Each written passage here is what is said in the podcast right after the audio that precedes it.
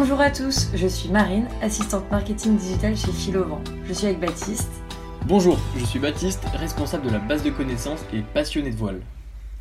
Nous allons aujourd'hui, pour notre premier podcast sur les destinations, vous parler de la Croatie afin que vous puissiez mieux découvrir cette région si vous ne savez pas encore où partir en croisière. Pour commencer, Baptiste, en quelques mots, peux-tu m'expliquer les plus et les moins de cette destination? Oui Marine, donc pour les plus, la Croatie c'est près de 1200 îles et îlots. Vous aurez donc des navigations très courtes, vous alternerez entre de super mouillages, des criques sauvages et des villages et des ports typiques et très bien équipés avec de belles infrastructures. Le climat y est très agréable et l'eau est chaude en été. Pour les moins, vous ne trouverez que très peu de plages de sable et la gastronomie n'est pas la meilleure que vous pourrez rencontrer en Méditerranée. Et donc Baptiste, première question, comment je me rends sur place? Donc il y a deux manières de se rendre en Croatie. La première, c'est l'avion. Le temps de vol est d'environ 2 heures depuis la France et les principaux aéroports de la côte croate sont ceux de Dubrovnik et de Split qui offrent des vols directs avec les principaux aéroports français comme ceux de Paris, Nice, Lyon ou Marseille par exemple. Avec une escale, vous pourrez aussi atterrir à Pula ou Zadar qui sont des aéroports qui se trouvent à proximité d'autres bases de départ. Vous pouvez aussi vous y rendre en voiture. Le trajet sera entre 13 et 15 heures de Paris, entre 10 et 12 heures depuis Lyon ou Nice. Et sur la route, vous pourrez faire une halte à Venise, et cela vous permettra aussi de prendre plus de bagages ou même un paddle ou un kitesurf. Où est-ce que je peux naviguer et quelles sont les principales bases de départ? Vous aurez en Croatie quatre grandes zones de navigation. Au nord, l'Istrie et la base de départ de Pula. Ensuite, un peu plus au sud, depuis Šibenik et Zadar, vous pourrez visiter les îles Kornati, qui est un parc naturel protégé. Au départ des bases de Split et de Trogir vous visiterez les îles d'Almat, de Brač, Vis et Rvar, qui est le Saint-Tropez croate. Et tout au sud, depuis Dubrovnik, vous visiterez sa région avec les îles de Korčula et celle de Mlijet. Ça laisse beaucoup de choix. Et quel est le permis nécessaire pour naviguer en Croatie? Tu fais bien de me poser la question car il n'en faut pas un, mais bien deux. Un permis bateau, donc côtier ou hauturier, ainsi qu'un permis VHF, le CRR en France, que vous pourrez passer pour 78 euros. Bien évidemment, si vous prenez un skipper, aucun permis ne vous sera demandé. Qu'en est-il de la météo et de la température de l'eau? Le climat est typiquement méditerranéen avec des hivers doux aux alentours des 10 degrés et des étés chauds et secs avec des températures pouvant atteindre les 30 degrés mais sans avoir de chaleur suffocante comme en Grèce par exemple. La mer avoisine les 25 degrés en été, parfait pour se rafraîchir. Les conditions de navigation sont alors idéales d'avril à octobre les températures commenceront à grimper en avril et la mer sera encore suffisamment chaude pour se baigner en octobre. Là, tu m'as parlé de la météo. Au niveau des conditions de navigation, qu'est-ce que tu peux me dire?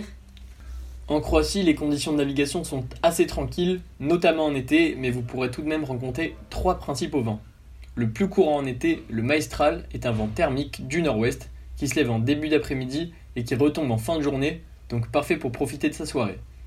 Également en été, vous pourrez aussi faire face au Yugo, qui est un vent chaud du sud et qui peut apporter de la pluie et des nuages sombres. Enfin, un autre vent qui souffle principalement en hiver mais qui peut aussi souffler l'été est la bourra. C'est un vent sec et froid qui peut être très violent et qui souffle depuis le nord mais qui laissera le plus souvent place à un ciel dégagé. Je vais maintenant te poser la fameuse question que tout le monde attend, j'imagine. Quels sont les prix pratiqués en Croatie? Les prix pour la location de bateaux en Croatie sont relativement peu élevés par rapport à d'autres destinations comme la Corse par exemple. Comptez entre 2500 et 3500 euros la semaine pour un monocoque de 40 pieds, et pour un catamaran de la même taille, comptez plutôt entre 5500 et 6500 euros la semaine. Le prix des skippers et des hôtesses est aussi moins élevé qu'en France, c'est environ 1000 euros la semaine pour un skipper et 900 euros pour une hôtesse. Les prix des places au port peuvent beaucoup varier. Dans les petits ports, le prix sera autour des 50 euros à quai pour un monocoque de 40 pieds, et dans les plus gros ports, les prix pourront atteindre les 150 euros pour un bateau de la même taille. Pour les catamarans, le prix sera multiplié entre 1,5 et 2, car en effet, ils prennent plus de place à quai. Ce qui est super en Croatie, c'est que les ports sont des ports traditionnels dans de très beaux villages typiques. Pendant mes escales, quels sont les différents lieux culturels et les musées que je vais pouvoir visiter? Le pays est très riche culturellement et a été influencé par les Grecs, les Romains, les Ottomans, les Autrichiens, etc.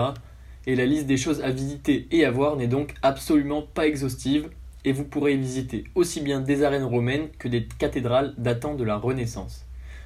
Vous pourrez notamment visiter la cathédrale Saint-Jacques de Chibénic, les ruelles du Vieux Troguir qui sont inscrites au patrimoine mondial de l'UNESCO, les remparts de Dubrovnik, Apula, l'amphithéâtre romain et le plus connu, le palais Dioclétien de Split. Merci beaucoup. Et une dernière petite question, euh, plutôt côté pratique. Quelle est la monnaie?